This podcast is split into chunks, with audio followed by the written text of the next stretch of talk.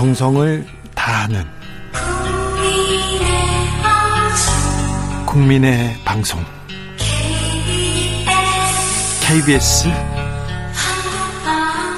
주진우 라이브.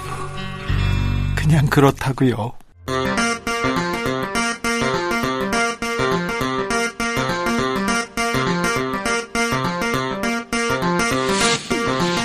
주진우 라이브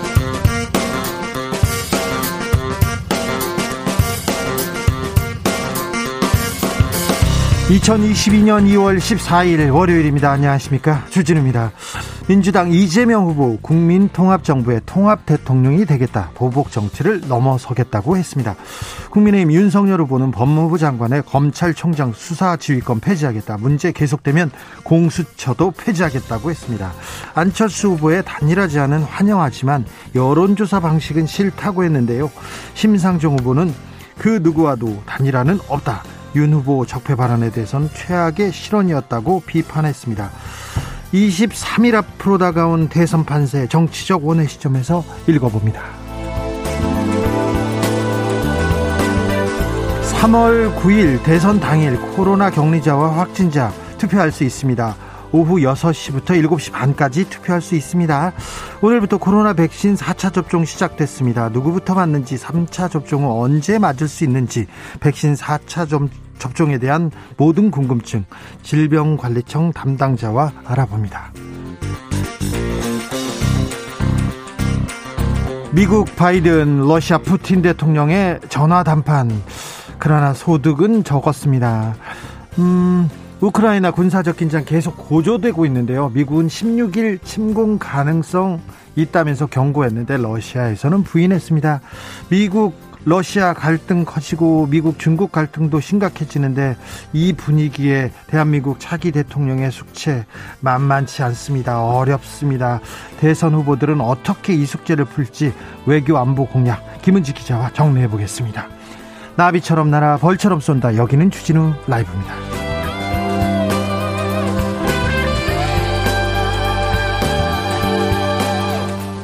오늘도 자중차에 겸손하고 진정성 있게 여러분과 함께 하겠습니다.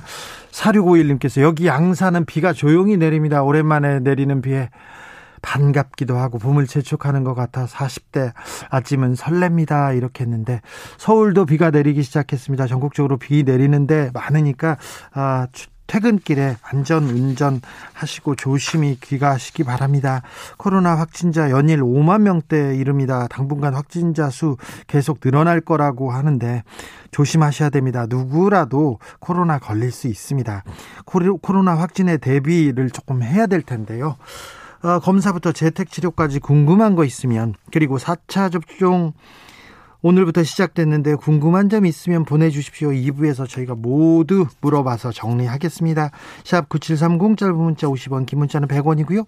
콩으로 보내시면 무료입니다. 그럼 주진우 라이브 시작하겠습니다.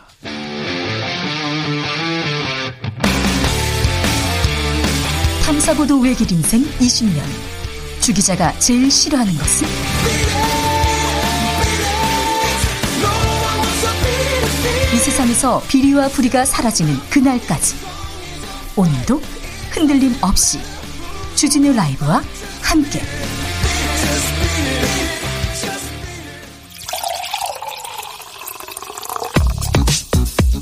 진짜 중요한 뉴스면 쭉 뽑아냈습니다. 줄 라이브가 뽑은 오늘의 뉴스 주스 정상근 기자 어서 오세요. 네 안녕하십니까. 코로나 상황 어떻습니까? 네, 오늘 코로나19 신규 확진자 수는 5만 4,619명이 나왔습니다. 어제보다 1,800여 명 정도 줄었습니다만 이 주말 검사 건수 감소 영향으로 보이고요. 어, 지난주에 비해 1.5배 더 많아지면서 월요일 발표된 확진자 수 기준으로는 역대 최다치입니다. 네. 어, 그리고 위중증 환자 수가 306명으로 300명대로 17일 만에 올라왔습니다.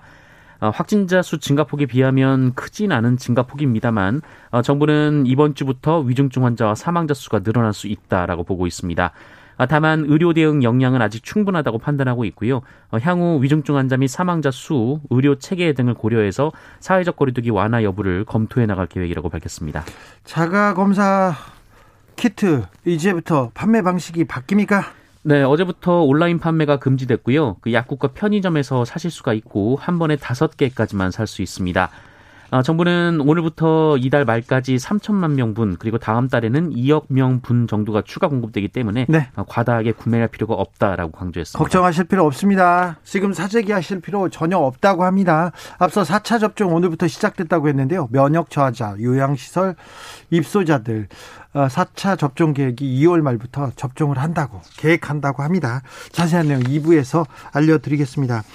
안철수 국민의당 후보가 윤석열 국민의힘 후보한테 단일화하자 이렇게 제안했습니다. 네, 안철수 후보는 어제 국민의힘 윤석열 후보에게 단일화를 제안했습니다. 어, 그동안 단일화는 없고 당선을 목표로 완주하겠다 어, 이렇게 공언했던 안철수 후보였는데요. 네, 지금까지 절대 없다고 했었어요. 네, 어, 하지만 더 좋은 정권 교체를 위해 그리고 국민 통합의 길을 위해서 단일화를 제안한다라고 밝혔습니다.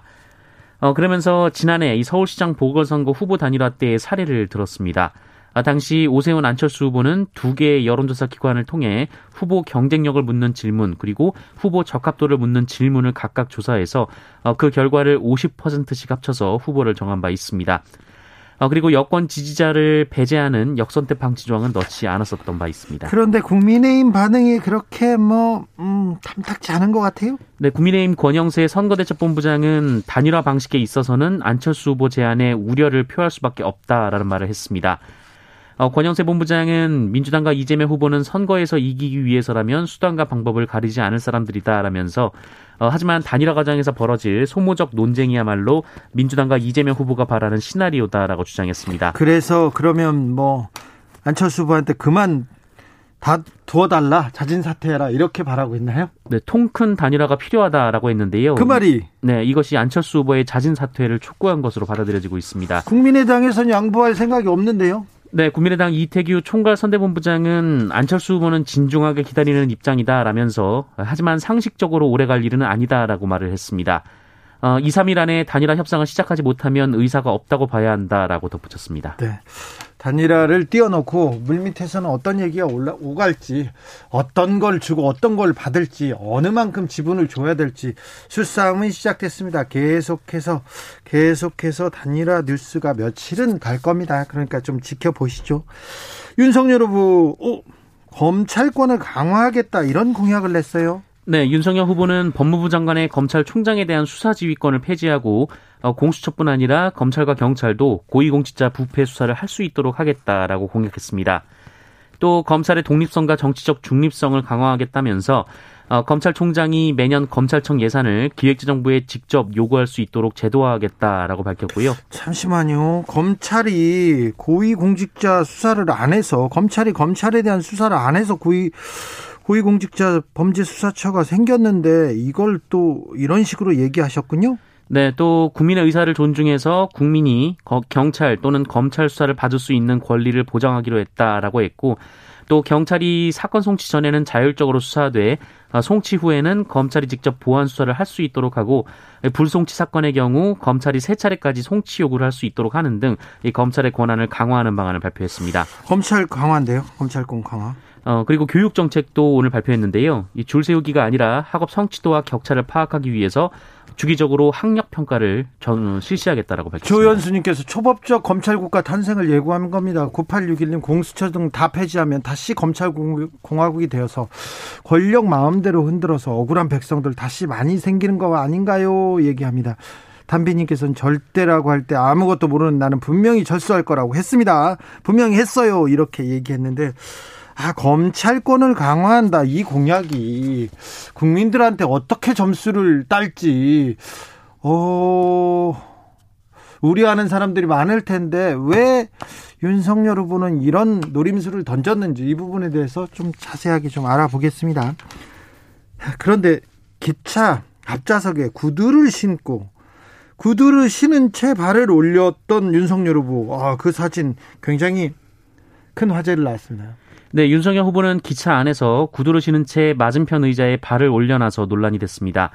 아, 민주당은 공공이 이용하는 열차인데 이 다른 사람에 대한 배려도 시민 의식도 공중 도덕도 없다라면서 이 노매너와 몰상식이 놀랍지도 않다라고 주장했습니다. 어, 윤석열 후보 측은 다리 경련으로 양해를 구하고 잠시 다리를 올렸다라면서 세심하지 못했던 부분은 유감이다라고 말했습니다. 다리 경련이 이르면 일어나야 되는 거 아닌가요? 그리고 다리를 뻗어야 되는 거 아닌가요? 아, 네. 세심하지 못했던 부분 유감 아니요 이게 이게 이 정도 얘기가 아닐 텐데 이거는 아 이거 공중도덕을 어떻게 생각하시는지 이, 이 사진은 윤석열 후보의 상금 보좌역 이상일 전 의원이 직접 SNS에 올렸는데 저는 그게 또 이해가 안 돼요. 네. 어떻게 옆에서 발을 올리면 아니 그러지 마세요. 지금 뭐 하시는 겁니까? 이렇게 얘기는 못 하더라도 이거 안 됩니다. 그리고 사진 찍으면서 사진 찍을 테니까 조금 다리를 내려 주세요. 이런 말이라도 했을 텐데. 아니면 찍혔으면 보통 올리진 않았을 것 같아요. 그러니까요. 네. 저는 무슨 생각을 하는지 아들이 아들이 그럴 리는 없어요. 아들이 그럴 리는 없는데 기차에서 앞자리에 자리를 받, 의자에 신발을 올린다. 뭐 어떻게 하실 거였어요? 어 제지해야겠죠. 떼지 해야죠. 네. 네. 이재명 민주당 후보는 오늘 이승만 박정희 전 대통령의 묘역에 참배했습니다. 네, 더불어민주당 이재명 후보가 공식 선거운동 시작을 하루 앞둔 오늘 이 국립 서울 현충원을 찾았습니다. 어, 이재명 후보는 먼저 현충탑에 분양 헌화한 뒤 전직 대통령들의 묘역을 참배했는데요. 어, 김대중 전 대통령의 묘역을 가장 먼저 찾았고 어, 다음에 김영삼 전 대통령의 묘역을 찾았는데 이후 박정희 전 대통령 그리고 이승만 전 대통령의 묘역을 순서대로 참배했습니다. 예. 어, 이재명 후보는 지난해 10월 이 대선 후보로 선출된 뒤에는 대전 현충원을 찾은 바 있고요. 올해 1월 서울 현충원을 참배했으나 전직 대통령 묘역은 별도로 참배하지 않았었습니다. 오늘 국민 통합 정부를 외쳤어요? 네, 이재명 후보는 국민 통합 정부를 위해 필요하다면 이재명 정부라는 표현도 쓰지 않겠다라고 했고요. 이 정치 교체, 국민 통합에 동의하는 모든 정치 세력과 연대 연합해서 어, 국민 통합 정부를 구성하겠다라고 말했습니다. 또 임기 내 개헌을 공약하며 이 대통령 4년 중임제 등 개헌에 도움이 된다면 필요한 만큼의 임기 단축을 수용하겠다라고 밝혔습니다. 국회에서 추경 협상 계속 하고 있는데 국회는 협, 합의하는 곳이 아닙니다. 이런 박지원 전 아, 박지원 국정원장의 얘기가 생각납니다. 왜 안 됩니까? 네, 어, 합의에 이르지 못했습니다. 왜 안 돼요? 어, 일단 방역 지원금 액수가 쟁점인데요. 네. 어, 정부가 이번 추경을 통해서 이 소상공인 320만 명에 1인당 300만 원씩 지급을 추진하는 가운데 어, 야당은 1000만 원으로 확대할 것을 요구하고 있습니다. 어, 민주당은 500만 원을 요구했다가 정부의 반대가 이어지자 300만 원을 먼저 지원한 후 이후 보완하는 방식을 제안했습니다만 어, 국민의힘은 이를 수용하지 않고 있습니다. 돈을 얼마를 먼저 줄 거를 가지고 이렇게 싸우고 있군요. 네, 다만 아, 그 특수 형태 근로종사자, 뭐 프리랜서, 이 법인 택시 기사 등 사각지대에 놓인 취약계층에게 지원금을 지급하는 것에는 공감대를 형성한 것으로 알려졌습니다. 코로나 격리자 확진자도 대선 투표 참여할 수 있습니다. 네, 이번 대선부터 별도의 투표 시간이 마련됩니다. 네. 아, 국회는 오늘 본회의를 통해서 관련 법을 처리했는데요. 아, 이에 따르면 투표소를 격리자 등에 한해서 오후 6시에 열고 저녁 7시 30분에 닫도록 했습니다. 그러니까 6시까지 보통 보통 투표를 하는 분들은 6시까지 해야 돼요. 정전대로. 그죠? 네. 근데 6시부터 7시 반까지는 격리자나 확진자가 투표하는 겁니다. 그렇습니다. 늦게 가시면 안 됩니다. 7시 반까지 미뤄진 거 아닙니다. 절대 조심하셔야 됩니다. 저희가 한 번 더 공지하겠으나 6시까지 어, 보통 사람들은 6시까지고 좀 편찮으시거나 격리되신 분들은 7시 반까지 6시 반에서 6시에서 7시 반까지 투표하게 됐다는 거 알려 드립니다. 한미일 외교 장관들이 무릎을 맞댔습니다. 그래서 북한을 규탄하는 내용의 성명서 발표했습니다. 네, 한미일 외교장관들이 어제 하와이에서 만나서 북한의 잇따른 미사일 발사 등 한반도 관련 현안을 중점 논의했습니다. 또 공동 성명을 통해 북한의 탄도미사일 발사를 규탄하면서 북한이 영내 불안정을 야기하고 있다며 깊은 우려의 뜻을 밝혔습니다. 네. 아, 다만 북한에 대한 적대적 의도는 없다라면서 전제 조건 없는 대화의 문은 여전히 열려 있다라고 강조하기도 했습니다. 어, 정의용 장관 그 일본 외교 장관하고 이렇게 처음 처음은 아니죠 만났는데 첫 대면 회의가 맞습니다. 첫 네. 대면 회의를 했는데 좀 진전이 있었습니까? 네, 한일 양국은 강제징용 문제 그리고 사도광산 유네스코 세계유산 등재 추진 등 어, 현안에 대해서 입장을 얘기를 했는데요. 이 별도의 합의는 없었습니다. 아 그렇습니까? 아. 박근혜 정부 시절에 이렇게 꼬여버린 실타래를 여전히 지금 풀지 못하고 있는데 한일 관계도 조금 개선돼야 될 텐데. 네, 외교는 뭐 레임덕도 뭐 그 대선도 없습니다. 계속해서 좀 열심히 앞으로 전진해야 됩니다. 우크라이나 상황 걱정입니다. 전쟁이 일어날 것 같다 이런 얘기도 하고 있는데요. 전 지역이 여행 금지 구역으로 지정됐습니다. 네, 정부가 어제 우크라이나 전 지역을 여행 금지 지역으로 지정했습니다. 아, 현재 우크라이나에 체류 중인 한국 국민은 300여 명인 것으로 전해지고 있는데요. 그 여행 금지로 지정됨에 따라서 어, 많은 인원들이 출국을 할 것으로 전망이 되고 있습니다. 어, 여행 금지는 강제성이 있는 조치이고요. 어, 현지에서 철수하지 않으면 여권법 등에 따라 처벌을 받을 수가 있습니다. 네. 아, 한편 우크라이나 상황은 갈수록 안 좋은데요. 러시아가 모레 이 우크라이나를 침공할 수 있다 이런 관측까지 나오고 있는데 어, 미국과 러시아 정상이 지난 주말 1시간가량 전화 통화를 하고 이 사태를 논의했습니다만 긴장 해소를 위한 별다른 진전은 없었던 것으로 전해지고 있습니다. 여행 금지구역 그러면 여행 가면 어떨까 그렇게 생각하시는 분들이 있, 습니다 절대 안 됩니다. 절대 안 됩니다. 그거 위험합니다. 우크라이나 상황 심각합니다. 네. 우병우 전 청와대 민정수석 변호사 개업에 제동이 걸렸습니다. 네, 우병우 전 청와대 민정수석이 향후 5년 동안 변호사 개업을 할 수가 없게 됐습니다. 예, 법무부가 지난 11일 이 대한변호사협회에 우병우 전 수석의 변호사 개업 등록을 취소해달라라는 내용의 명령서를 발송을 했습니다. 어, 변협은 명령서를 공식 접수하는 대로 등록 취소 절차를 밟을 예정이라고 합니다.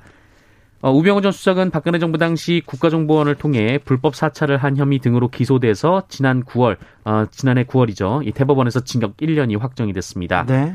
아, 검찰의 공소장에는 국정농단 방조, 어, 이석수 전 대통령 특별감찰관의 업무 방해 등의 혐의도 있었지만 어, 이 부분은 대법원에서 무죄가 선고된 바 있습니다. 어, 하지만 금고 이상의 형을 받은 사람은 형 집행이 끝난 뒤 5년이 지난 이후에 변호사가 될 수도 있기 때문에 어, 우병우 전 수석은 향후 5년 동안 변호사 개업을 할 수가 없을 것으로 보입니다. 어, 우병우 전 수석과 함께 최윤수 전 국정원 2차장이 있었습니다. 우병우 어, 수석하고 막역한 사이였고 국정원으로 보낸 우병우 라인이라고 이렇게 지목됐던 최윤수 전 국정원 2차장은 문화예술계 블랙리스트 관여 혐의로 2심에서도 유죄를 받았습니다. 근데 지금 변호사 개업해가지고 돈을 많이 벌고 있을 거려 이분들 돈을 잘 벌고 있다는 소리는 제가 들었습니다. 네. 나중에 그 이, 이분들 어떻게 지내고 있는지 제가 또 자세하게 알려드리겠습니다. 여천 NCC 공장에서 아, 사상자가 많이 나왔는데요. 중대재해처벌법 수사가 시작됐습니다. 네, 고용노동부가 8명의 사상자를 낸 여수국가산업단지 여천 NCC 공장 폭발 사고에 강제 수사 착수했습니다. 아, 오늘 오전 8시 50분부터 여천 NCC 현장 사무실을 압수수색했는데요. 어, 광주노동청은 이 중대재해 수사 담당 근로감독관 등 35명을 투입해서 어, 중대재해 처벌법 관련돼서 그 증거 확보를 하고 있는 상황입니다. 어, 노동부 측은 이 사고로 4명이 숨지고 4명이 다치는 등 사안이 엄중하다라고 봤고요. 어, 특히 여천 NCC는 2018년 유사한 사고가 있었음에도 어, 이번에도 또 사고가 발생해서 압수수색을 진행하게 됐다라고 밝혔습니다.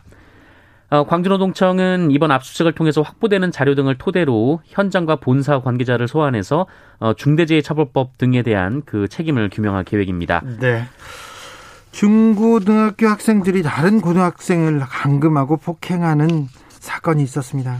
네, 인천에서 10대 남녀 무리가 이 또래 남학생을 모텔에 가둔 채 마구 때리고 알몸 사진을 촬영해 경찰에 붙잡혔습니다. 16살 남학생 등 고등학생 2명, 그 14살 여학생인 중학생 1명입니다.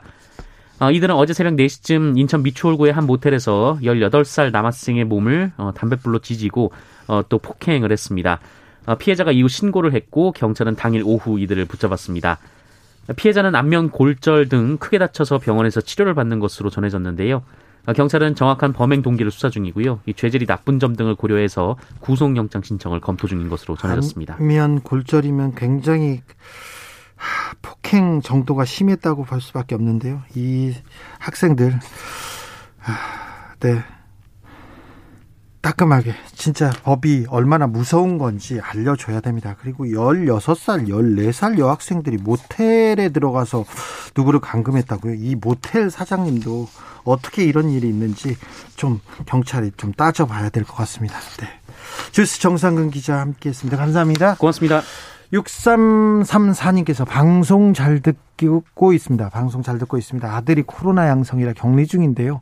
전에는 보건소에서 먹는 거 하면서 어, 괜찮냐고 전화해서 물어보기도 음식을 주기도 했는데 요즘에는 해주는 것도 아무것도 없나요? 아들이 불쌍해요. 시켜 먹는 것도 하루 이틀인데 전화하면 맨날 라면만 먹었다고 하니까 속이 상합니다. 그리고 진단 키트는 언제부터 살 수 있나요?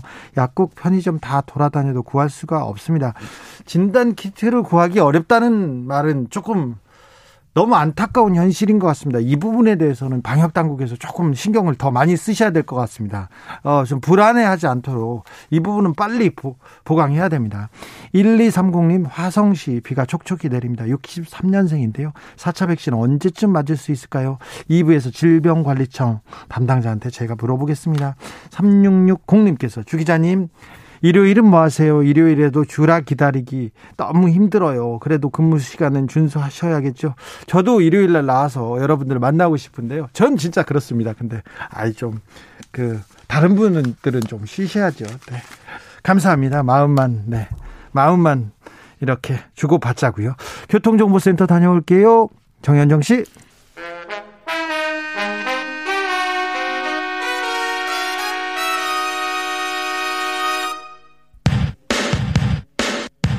라이브 돌발 퀴즈. 오늘의 돌발 퀴즈는 객관식으로 준비했습니다. 문제를 잘 듣고 보기와 정답을 정확히 적어 보내주세요. 베이징 올림픽 여자 컬링 대표팀 팀킴이 미국과의 경기에서 져서 2연패를 당했습니다. 하지만 팀킴은 침울해하지 않고 긴장을 풀기 위해 숙소에서 윷놀이를 하며 다음 경기에 데뷔할 계획이라고 하는데요. 팀킴의 다음 경기는 바로 오늘 밤 9시 5분에 열리는 한일전입니다. 일본과의 경기에서 이겨야 4강 진출 가능성을 높일 수 있는데요. 자, 여기서 문제. 강릉시청 소속 여자 컬링팀인 팀팀의 멤버가 아닌 사람은 누구일까요? 보기 드릴게요. 1번 김영미, 2번 김은정, 3번 김아랑. 다시 한번 들려드릴게요. 1번 김영미, 2번 김은정, 3번 김아랑. 샵9730 짧은 문자 50원 긴 문자는 100원입니다. 지금부터 정답 보내주시는 분들 중 추첨을 통해 햄버거 쿠폰 드리겠습니다. 주진우 라이브 돌발 퀴즈 내일 또 만나요.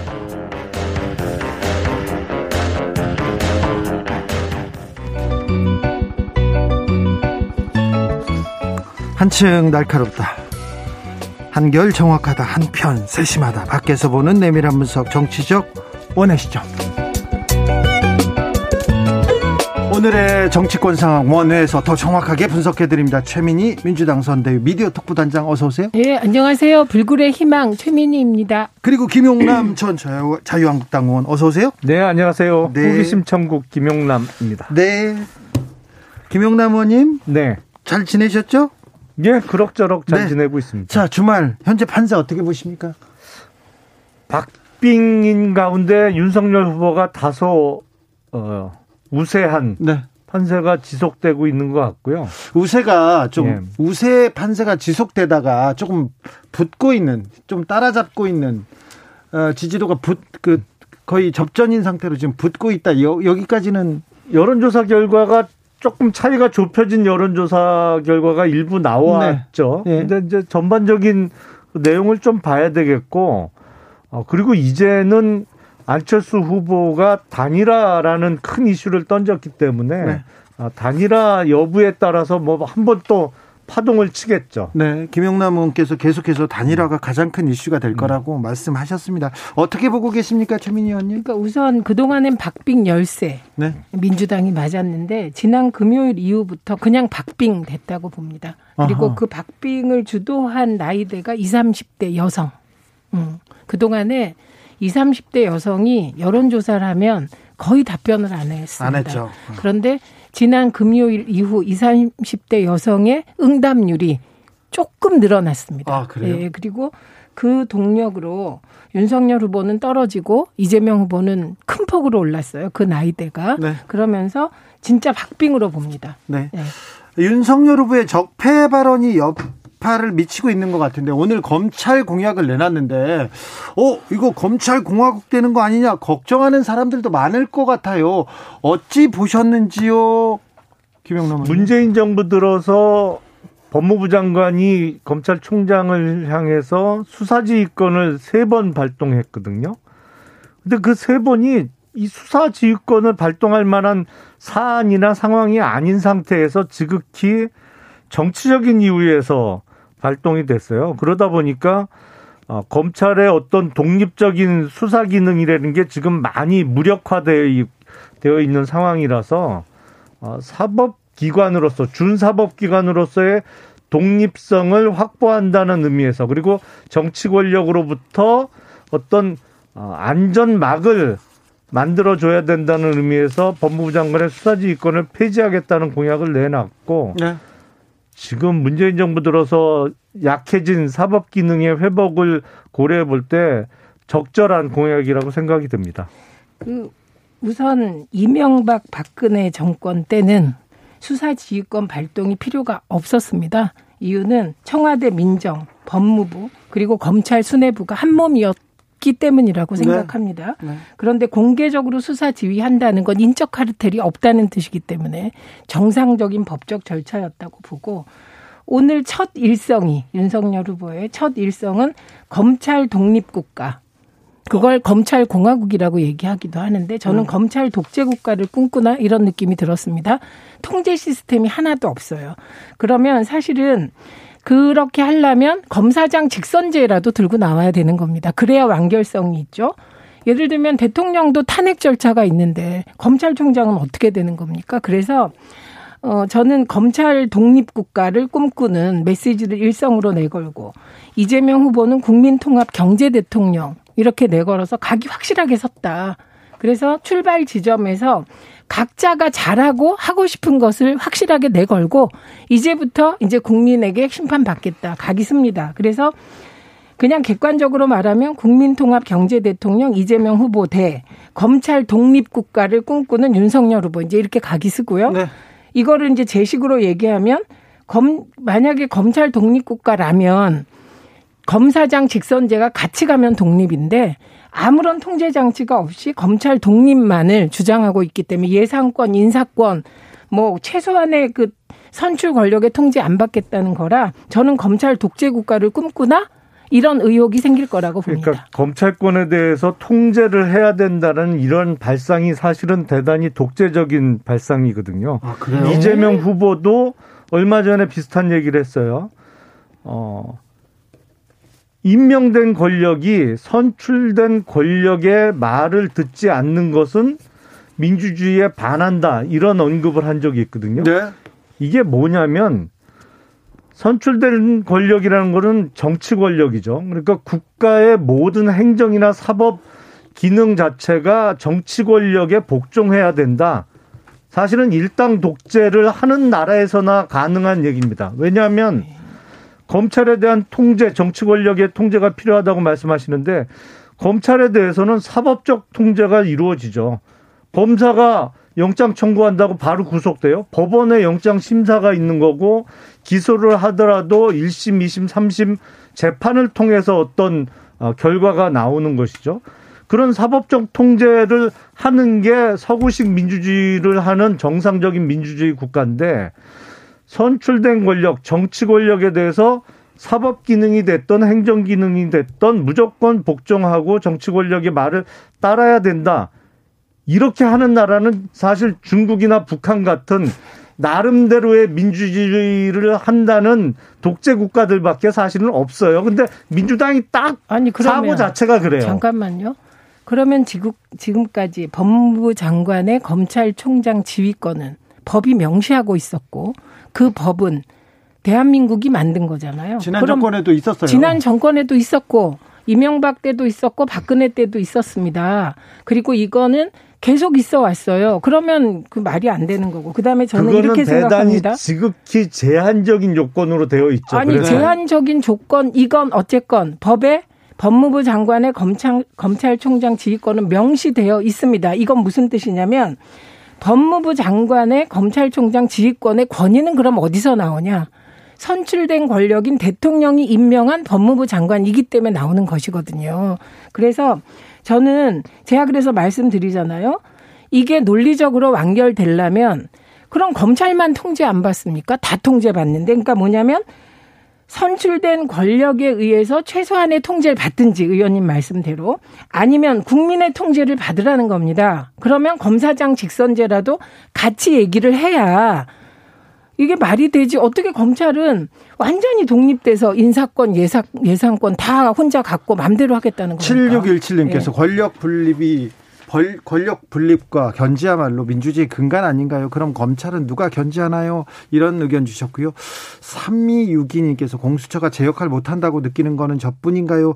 공수처도 잘못하면 폐지하겠다고 했던 그 부분 가지고 검토하겠다는 얘기를 가지고 얘기해 주신 것 같은데요. 근데 김용남 의원님 검사 네. 출신이고 솔직히 물어보자고요. 자, 검사 출신의 검찰총장을 하다가 정치권에 직행한 윤석열 검사. 윤석열 후보죠. 윤석열 후보가 한동훈이나 누구 측근들 데려다가 이렇게 검찰 공화국 만드는 거 아니야? 이런 우려가 조금 있는데 있는데 이 검찰 공약을 내는 것 자체가 이게 플러스보다 마이너스가 큰 거 아닙니까? 검찰 공화국 자체가 불가능하다니까요. 검찰 기능이 국가 기능 중에 몇 퍼센트나 차지하는데요. 알겠어요. 두 1%도 안 돼요. 자, 두 번째로 사실은. 적폐 발언은 예. 캠프 내에서도 국민의힘 내부에서도 이거 괜히 건드렸다 이런 얘기 나오죠. 내용 자체는 지극히 상식적이고 당연한 얘기죠. 왜냐하면 문재인 정부 내에 잘못된 행위들이 있었고 그게 적폐로 볼 수 있다면 당연히 사법 시스템에 의해서 처리가 돼야겠죠. 예를 들어서 지금 장하성 전 청와대 정책실장의 동생이 운영하던 디스커버리 펀드 있잖아요. 네. 이게 지금 고객들 돈 받아갖고 운영하다가 못 돌려준 돈만 해도 2,500억 원이에요. 예, 예. 근데 그게 미국에 투자했던 펀드에서 이미 거기서 뻥 난 이후에도 국내에서 펀드 모집을 했다는 의혹이 있기 때문에 진작 수사와 사법 처리가 됐어야 되는데 거의 만 3년 동안 뭉갰거든요. 경찰에서. 이런 게 적폐죠. 이런 것 당연히 진작에 수사가 되고 사법 처리가 됐어야 되는데 이 문재인 정권 들어서 사법 기능이 완전히 망가졌단 말이에요. 국가적 사법 기능이 이런 걸 정상화 해야 되는 것이죠. 근데 문재인 정권 사람들은 무슨 언터처블이에요? 당연히 수사 받아야죠. 근데 내용은 당연한데 그걸 갖고 생각지도 않게 문재인 대통령께서 버럭하고 화를 내시니까 이건 정치적 의도로밖에 해석할 수가 없는 거죠. 그러니까 지금 친문이지만 이재명 후보를 지지한 지지하지 않는 많은 국민들에게 어떤 시그널을 준 거 아니냐. 정치적인 의도가 있었고 선거 개입으로 볼 수밖에 없는 거죠. 지극히 정상적인 발언을 네. 정치적으로 만들어 버렸다. 이렇게 네. 재민이 그러면 우선 어, 만약에 불법적인 요소가 있으면 수사하겠다. 이렇게 얘기했으면 문제가 됐을까요? 그렇죠. 원칙적으로는 이렇게 얘기를 해야 되는 겁니다. 근데 기자의 질문이 문재인 정부의 적폐 수사 할 겁니까? 이렇게 물었어요, 기자가. 그러면 그거에 대해서 보통의 정치인들은 그거는 적폐가 있는지부터 확인해야 됩니다라고 말하는 게 정상인데 윤석열 후보가 어떻게 대응했는지 아시죠? 해야죠, 해야죠, 돼야죠. 기다렸다는 듯이. 뿐만 아닙니다. 새시대 위원회가 공개한 그 인터뷰 내용을 보면 이 정권이 겁이 없어. 5년짜리 정권이 겁이 없어. 이런 요지의 얘기를 합니다. 검찰을 건드렸다는 요지의 얘기였어요. 그래서 저는 만약에 윤석열 후보가 적폐가 있다면 수사하겠다라는 완결된 문장을 얘기했으면 그 말이 맞습니다. 근데 그게 아니었기 때문에 그리고 그 영상이 그대로 남아있기 때문에 의원님이 좀 더 살펴보셔라. 그래서 이거는 민주당 입장에서는 당연히 무조건 적폐라고 몰아서 수사를 하려고 하는 적폐몰이 정치보복인가라고 반발할 수밖에 없는 상황이다. 이런 말씀 드리고요. 오늘 말씀 진짜 잘하셨는데 제가 취재해 보니 그 소위 디스커버리 펀드와 관련하여 이거를 일종의 적폐로 보는 시각이 그 국민의힘 주변 어딘가에 있다는 얘기를 제가 취재를 했습니다. 예, 그런데 언론도 그렇게 보도하고 있습니다. 예, 그런데 핵심이 뭐냐면 장하성, 김상조 이 두 사람이 사전 정보를 빼내서 이 사람들 펀드를 팔았다면 성립이 돼요. 네. 그런데 이 두 사람 다 펀드 환매 요청을 전혀 안 해서 손해 보면 같이 손해 보는 거예요. 그리고 지금 경찰이 수사를 안 했다고 했는데 이미 금융감독원이 수사를 했고 그리고 경찰이 일부 자료를 넘겨받아서 이게 경찰에 의해서 공개된 거거든요. 그런데 의원님 아시겠지만 이런 펀드 관련한 수사는 시간이 오래 걸립니다. 오죽하면 도이치모터스 주가 조작 김건희 씨 관련하여 지금 검찰이 소환 조사도 김건희 씨 안 하고 있지 않습니까? 이게 2010년부터 2012년 말까지 벌어진 일을 2021년에도 수사를 제대로 못 하고 있지 않습니까? 그래서 저는 이게 없는 사실을 만들어서 적폐몰이를 하려는 게 아니냐라는 의혹이 디스커버리 펀드에서 장하성, 김상조 두 사람을 어거지로 갖다 붙인 건이라고 생각합니다. 김영남 그 시중에서 이거는 장하성 동생 펀드로 다 선전이 됐지 디스커버리 펀드라는 이름보다도 장하성 청와대 정책실장 동생이 운영하는 펀드다. 그리고 이거를 KB 국민은행에서 6,700억 원을 팔아줬어요. 이 사모펀드를. 네. 근데 사모펀드 운영사 같은 경우에 보통 펀드 그 투자받는 금액의 연 2% 내외의 운영 보수를 받습니다. 기본 네. 보수라고 하죠. 그러니까 성과가 좋든 나쁘든 일단 받는 수수료 6,700억 원이면요. 연 2% 하면 연 130억 원이 넘어요. 어마어마한 특혜를 준 겁니다. 이게 사모펀드 운영사 우리나라에 대략 300여 개 정도 있는데 KB 같은 대형은행에서 이거 6,700억씩 팔아주는 경우가 없어요. 거의 없어요. 그런 경우가. 그리고 지금 장하성 실장 같은 경우에 여기에 60억 원을 초창기에 넣었대는데 이거를 언제 회수했는지 회수 여부가 아직 밝혀진 게 없는 것으로 제가 알고 있고요. 아닙니다. 그리고 이런 게 아무리 시간이 걸려도 지금 만 3년을 뭉개는 경우는 못 받고 정상이 지극히 아닙니다. 그리고 김건희 씨 음. 주가 조작이라고 자꾸 주장하는데 내용 보니까 2년 정도 2년이 좀 못 되는 기간 동안 40여 회를 거래를 해서 매매를 해서 주가를 조작했다는 게 민주당 주장이에요. 저도 주가 조작 사건 수사해 봤지만 2년 동안 40여개가 아니고 40만 번 정도 매매를 해도 주가가 움직일 중, 움직일지 말지, 어? 안 되는 거예요. 그게. 네. 우선 장하성, 김상조 두 분은 환매한 적이 없기 때문에 그 만약에 이분들이 환매한 적이 있다면 그건 다르겠지만 환매한 적 없다고 했고 경찰이 이에 대해서 다른 대응을 하지 않기 때문에 일단 그것이 사실로 보이고요. 우선 김건희 씨 관련하여 40여 차례로 주가 조작이 됐다고 주장한 사람 하나도 없습니다. 이 도이치모터스 주가 조작 사건은 권오수를 비롯하여 최소한 여섯 일곱 명이 연루되어 있었고요. 그 중에 주범들은 다 구속돼 있는 상태이고요. 그리고 이들이 활용한 계좌만도 150개 정도 된다고 합니다. 이 중에 김건희 씨가 가지고 있는 주식 계좌는 DS, 대신증권, 미래에셋 등 해서 여섯 개 내외의 계좌를 이용한 것으로 보이고요. 이 40여 차례를 김건희 씨만 그렇게 해서 어, 주가 조작에 관여한 것이 아니냐는 의혹을 받고 있는 거고 이 150여 개의 통장을 활용하여 권오수 등이 한 주가 조작 그 행위는 훨씬 더 많죠. 의원님 말대로. 아니, 그게 예, 그런데 김건희 씨하고 뭔 상관이냐고요. 아니요. 그 40여 차례가 통정 거래, 본인과 최은순 사이의 거래. 또 본인과 본인 사이의 거래. 자. 그래서 전형적인 주가 조작의 거래 행태를 이, 보였다는 이 겁니다. 이 내용은 어, 주진우 라이브에 홍사훈 기자가 나와서 어, 지난주에 인터뷰해 놓은 게 있으니까 그 내용만 보면 간단하게 정리됩니다. 네. 이게 주가 조작은 어렵거든요. 그런데 주진우 라이브 그 부분 다시 한번 찾아보십시오.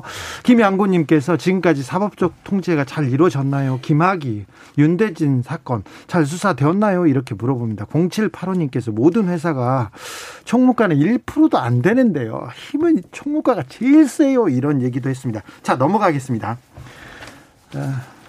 그래도 지난 주말에 주말에 가장 또 뜨거웠던 어, 뉴스는 네, 동공 안 흔들리셔도 됩니다. 괜찮습니다. 누가 잘못한 거 아니에요. 아니 아니요. 네. 저기 전혀 흔들릴 네. 일이 없어요. 열차에서 네. 이거 신발 올려놓는 거 이건 좀 네. 너무한 거 아닙니까? 윤석열 후보. 부주의했죠. 네. 사과 드렸잖아요. 네. 부주의로 아, 사과 안 했어요. 유감 표명했지. 그리고 저는 유감, 더 유감 표명이 사과 아니죠. 유감 표명과 사과는 다르죠. 유감은 사과할 정도는 아닌데 네. 문제가 있는 것 같다 이고요. 중요한 거는 거기는 어떻게 된 동네이기에 이게 사람들이 다 보고 이게 그냥 그 후보의 그, 그 대형 그 승용차 아니라면 이해가 가요. 그런데 이거는 어쨌든 공공 열차잖아요. 아무리 빌려서도 그 열차에서 후보가 구두를 신고 다리를 쭉 뻗고 의자에 발을 얹으면 적어도 거기 옆에 이상일 의원하고 네. 김병민 대변인 있으면 귓속말로 후보님 이건 아닙니다. 그걸 못하는 분위기라는 거잖아요. 아니 그걸 사진을 찍어서 게다가 사진을 찍어서 올리는 건 뭐고 그 사진을 또 내리는 건 뭡니까? 아니 그런 걸 자살골이라고 하는 거죠. 아, 네. 아니 그러니까 그 그게 소위 윤석 열차라고 저희가 그 코레일에서 길차를 통째로 빌린 거잖아요. 네네. 그걸 빌려서 그러니까 임차를 한 거죠. 기차를. 그러니까 네. 무슨 KTX나 무궁화호에 표를 끊고 여러 사람이 탄 게 아니고 네. 기차 자체를 빌렸죠? 빌려서 그거로 이제 지방을 돌면서 아 이렇게 순회를 한 건데 그러다 보니까 아무래도 일종의 렌트 기차가 된 거죠. 렌트 카가 아니고 네. 그러다 보니까 좀 더 편한 자세로 어 있었던 것 같은데 뭐 부주의했습니다. 네. 근데 중요한 거는 자살골 자책골로 자책골로 바로 잡습니다. 네, 네, 자책골. 네. 네. 그런데 경련이 일어서 다리를 뻗었다. 이거 진짜 말이 안 돼요. 그러니까 저는 이럴 때 그냥 깔끔하게 사과하고 끝내야지. 제가 경련 전공이에요. 아, 다리에 경련이 그렇게 잘 일어요. 그랬어요? 그리고 동갑이에요. 제가 윤석열 후보랑. 진짜요? 네. 그런데 제가 훨씬 젊어 보이죠. 그런데 그 다리가 경련이 일면 그렇게 꼬고 있지 못해요. 경련 일면 이걸 발목을 직각으로 해서 펴주는 게 먼저거든요. 그 경련 그러니까 얘기는 윤석열 후보가 한 적은 없는 것 같은데. 이준석 대표가 아니에요. 아니요, 윤석열, 윤석열 후보도 했어요. 했어요. 다리에 경련이 일어나서 그랬다고. 그래서 이제 이런 일이 터졌을 때 깔끔하게 사과하는 것과 예를 들면 변명을 대는 건 다른데 이준석 대표는 너무 너무 말이 많으세요. 예를 들면 이준석 대표가 지금 30대고 윤석열 후보가 60대인데 아, 우리 후보가 이래서 제가 대신 사과한다는 그 태도는 뭡니까? 그리고 변명 사과할 일도 아닌 것 같은데. 그러니까 변명의 내용은 뭡니까? 오히려 사과한다면 이상일 의원이 하셔야죠. 제가 짧았다 이렇게. 그래서 이거는 저는 국민의힘이 언론이 너무 우호적이라 이런 일이 벌어진다고 생각합니다. 김영남 의원님. 네. 윤석열 후보한테 이렇게 직언을 할 만한 사람이 옆에 없는 거 아닙니까? 왜 없어요? 있죠. 김영남 의원 같은 사람이 네. 없잖아요. 아니 제가 잠시 그 캠프는 떠나 있습니다만 저 말고도 여러 사람이 있죠. 아니 있으면 다리를 신발을 신고 올려놓으면 이거 이런 건 못하게 해야죠. 지금 뭐 하는 거냐고. 아니 선거 때는 사실 뭐니 뭐니 해도 후보가 제일 힘들죠. 네. 뭐 육체적으로도 그렇고 정신적으로도 그렇고 제일 힘들죠. 그러니까 아 그게 지방을 이렇게 계속 도는 일정을 며칠 하다 보니까 다리가 좀 어, 힘들고 피곤해서 뻗은 거를 이제 주위 사람들이 그 기차를 통으로 저희 당에서 빌, 빌린 거다 보니까 뭐 네. 아, 개인 차량 비슷하게 좀 편하게 생각을 했던 모양입니다. 네. 잘못했죠, 뭐. 네, 이일님께서 좀 더 편한 자세라고 해도 변명 필요 없이 음. 깔끔한 사과하면 됩니다. 이렇게 얘기합니다. 8430님, 다리에 경련 이라면요. 바로 올리지 말고 마그네슘 드세요. 얘기합니다. 건강은 괜찮으시겠죠? 건강 상태가 뭐, 어, 뭐 안 좋다는 그런 얘기는 없었습니다. 자, 김영남 의원께서 뭐 이번 대선에서 가장 중요한 이슈 다른 건 다 부차적이고 네. 단일화가 가장 결정적인 변수가 된다고 계속해서 강조해 오고 있습니다. 이 단일화는 어떻게 될 것 같습니까?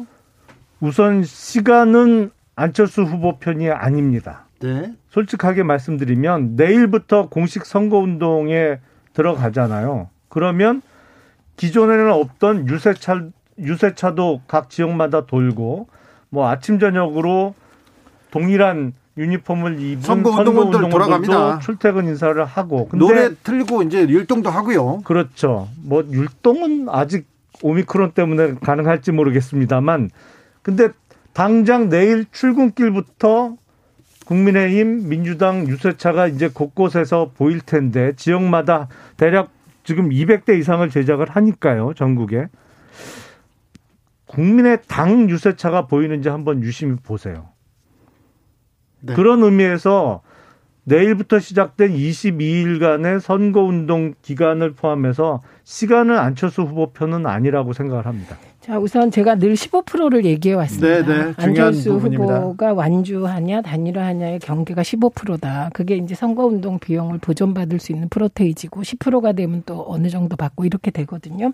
근데 저는 지금 안철수 후보는 자기의 정치 인생에서 가장 굴욕적인 상황을 맞고 있다. 이렇게 생각합니다. 예. 그리고 이 굴욕적인 상황은 국민의힘이 솔직히 말씀해 보세요. 여론조사 단일화, 칸막이 없는 단일화 안 받으실 거잖아요. 그러니까 민주당 지지자들을 걸러내지 않는 오세훈식 단일화는 안 받을 거잖아요. 여론조사는 안 받습니까? 그럼 여론조사 여러 가지 문제가 있죠. 그러니까 안 받으실 거잖아요. 네. 그런데 안철수 후보는 100% 여론조사 단일화를 제안한 겁니다. 예. 그리고 국민의힘은 거부한 거예요. 예. 그런데 일부 언론이 이거를 윤석열 후보가 환영하는데 아쉽다 이런 식으로 해서 뭉개시는데 이건 명백히 100% 여론조사 단일화는 국민의힘이 거부한 겁니다. 그러면 안철수 후보에게 지금 남은 것은 국민의힘은 단일화 없이도 이긴다는 분이 다수세요. 김용남 의원처럼 합리적인 분은 소수로 보여요. 제가 취재를 해보면. 네. 그러면 이런 분위기 속에서 남은 길은 하나잖아요. 총리 줄 테니까 그냥 단 그냥 굴복해. 아니면 과기부 장관 줄 테니까 굴복해. 이게 거래이고요. 이런 식이라면 뭐 정권 교체를 위해서 굴복해. 그 그거는 너무 정치인답지 않은 요구잖아요. 아니 저희는 그래서 그건 전혀 아, 굴복이라고 표현도 안 하고 생각도 안 하고 그건 대승적 결단이라고 저희는 이준석 대표 아니고 항복 아닙니까? 아, 대승적 결단이 이준석 항복 아닙니까? 이준석 대표가요. 네. 혹시 했는데 역시고 역시 했으니 역시다. 그래갖고 부처님 손바닥에 손오공을 넣고 그 얼굴을 안철수 후보로 조롱하는 거. 아, 그러면 안 돼요. 올렸습니다. 조롱이죠, 조롱. 저, 저렇게까지 조롱을 할 수가 있나. 최대한 존중해 드리고 네. 아, 안철수 후보의 대승적 결단을 기대해야죠. 대승적 결단이야 대승적 항복이라니까. 결단이죠. 아니 뭐 그리고 결단인데 내용이 네. 항복인 건데 그 아름다운 단일화는 이미 끝났다. 이게 아니요, 핵심입니다. 아니요. 얼마든지 가능하고요. 그리고 그, 그럼 100% 여론조사 받으시면 돼요. 여론조사 경선을 하게 되면 사실은 그 지는 쪽은 출마를 못 하잖아요. 네. 근데 그거는 사실상 패배죠. 네. 하지만 시너지 효과가 더 크게 날 수 있는 것은 어느 한쪽이 대승적 결단을 해주는 알겠습니다. 겁니다. 그건 아, 윤석열 후보가 100% 여론조사 받으면 대승적 됩니다. 결단을 내리면 안철수 후보의 정치적 미래는 어떻게 될지 아또 네, 궁금합니다. 어, 0785님께서 아 윤석열 후보가 언론중재법에 대해서 찬성 의견을 내셨던데 어떻게 생각하시는지요? 이게 물어보는데 징벌적 손해배상 반대를 외치던 윤석열 후보가 왜곡한 기사 하나로 언론사 전체를 파산할 수 있는 강력한 시스템 필요하다 이렇게 얘기를 했더라고요. 김용남 의원님? 아니 그러니까 그 법은 찬성한 건 아니고요. 뭐 조금 잘못하신 네. 거고 아, 사실은 취재. 그 고의 또는 중대한 과실로 명백히 허위 기사를 낸 경우에 기존에 우리 법원에서 인정해주는 손해배상 액수가 좀 부족했던 게 사실이거든요. 예, 예. 그러니까 그런 사법 시스템의 입장 변화에 따라서 자연스럽게 아, 어떤 고의성이 짙은 허위 기사는 없어져야 된다 이런 취지죠. 아, 그거 아닙니다. 참이니? 저는 이거 제 전공이니까 내용상으로 언론 피해 구제법에 찬성하신 겁니다. 예, 언론 피해 구조법의 가장 중요한 내용이 악의적 허위 왜곡 보도를 낸 언론사에게 어, 배, 배가적 아주 높은 비율의 그 소위 벌금을 때린다 이런 거거든요. 근데 거기서 더 나가서 파산시키겠다 이렇게 말씀하셨기 때문에 제가 보기에는 대한민국 정치인 중에 가장 징벌적 손해배상제를 찬성하는 분은 그 말씀하신 이후로 윤석열 후보가 되었습니다. 가장 적극적인. 네, 네. 이거는 누구도 여기에 동의, 그렇게까지 말한 분은 없어요. 근데 그것도 이렇게 또 전제를 다셨어요. 큰 언론사야 뭐 그런다고 뭐 문제가 생기겠냐. 작은 언론사는 문 닫게 될 것이다는 요지까지 덧붙이셔서 이게 김건희 씨가 일부 그 유튜브 채널 얘기하면서 무사하지 못할 거야. 이것과 연결되면서 이건 파장이 엄청 클 일인데 언론 너무 조용하지 않습니까? 조용합니다. 네. 조용히 넘어가죠, 뭐. 아, 그럴까요? 네. 후리자님께서 대승적 결단 왜 윤석열 후보는 못하나요? 윤석열 후보가 대승적 결단을 한다면 윤석열 후보가 대승적 결단을 통해서 안철수 후보와의 후보 단일화뿐만 아니라 국민의힘과 국민의당의 합당 그리고 5년 아, 후에 있을 차차기 대선에서의 어떤 그 유력 주자를 키워내는 결단까지도 할 수 있겠죠. 아, 그게 결단이에요? 안 되죠. 오세훈 시장이 가장 유력합니다. 제가 네. 보기엔. 원희룡 아니, 전 지사. 이준석 대표는요. 이준석 대표. 그러니까 저, 안철수 후보는 미래가 없어요. 지금 그 국민의힘과 손잡으면. 최민희, 김용남, 김용남, 최민희 두 분 오늘도 감사했습니다. 고맙습니다. 네, 고맙습니다.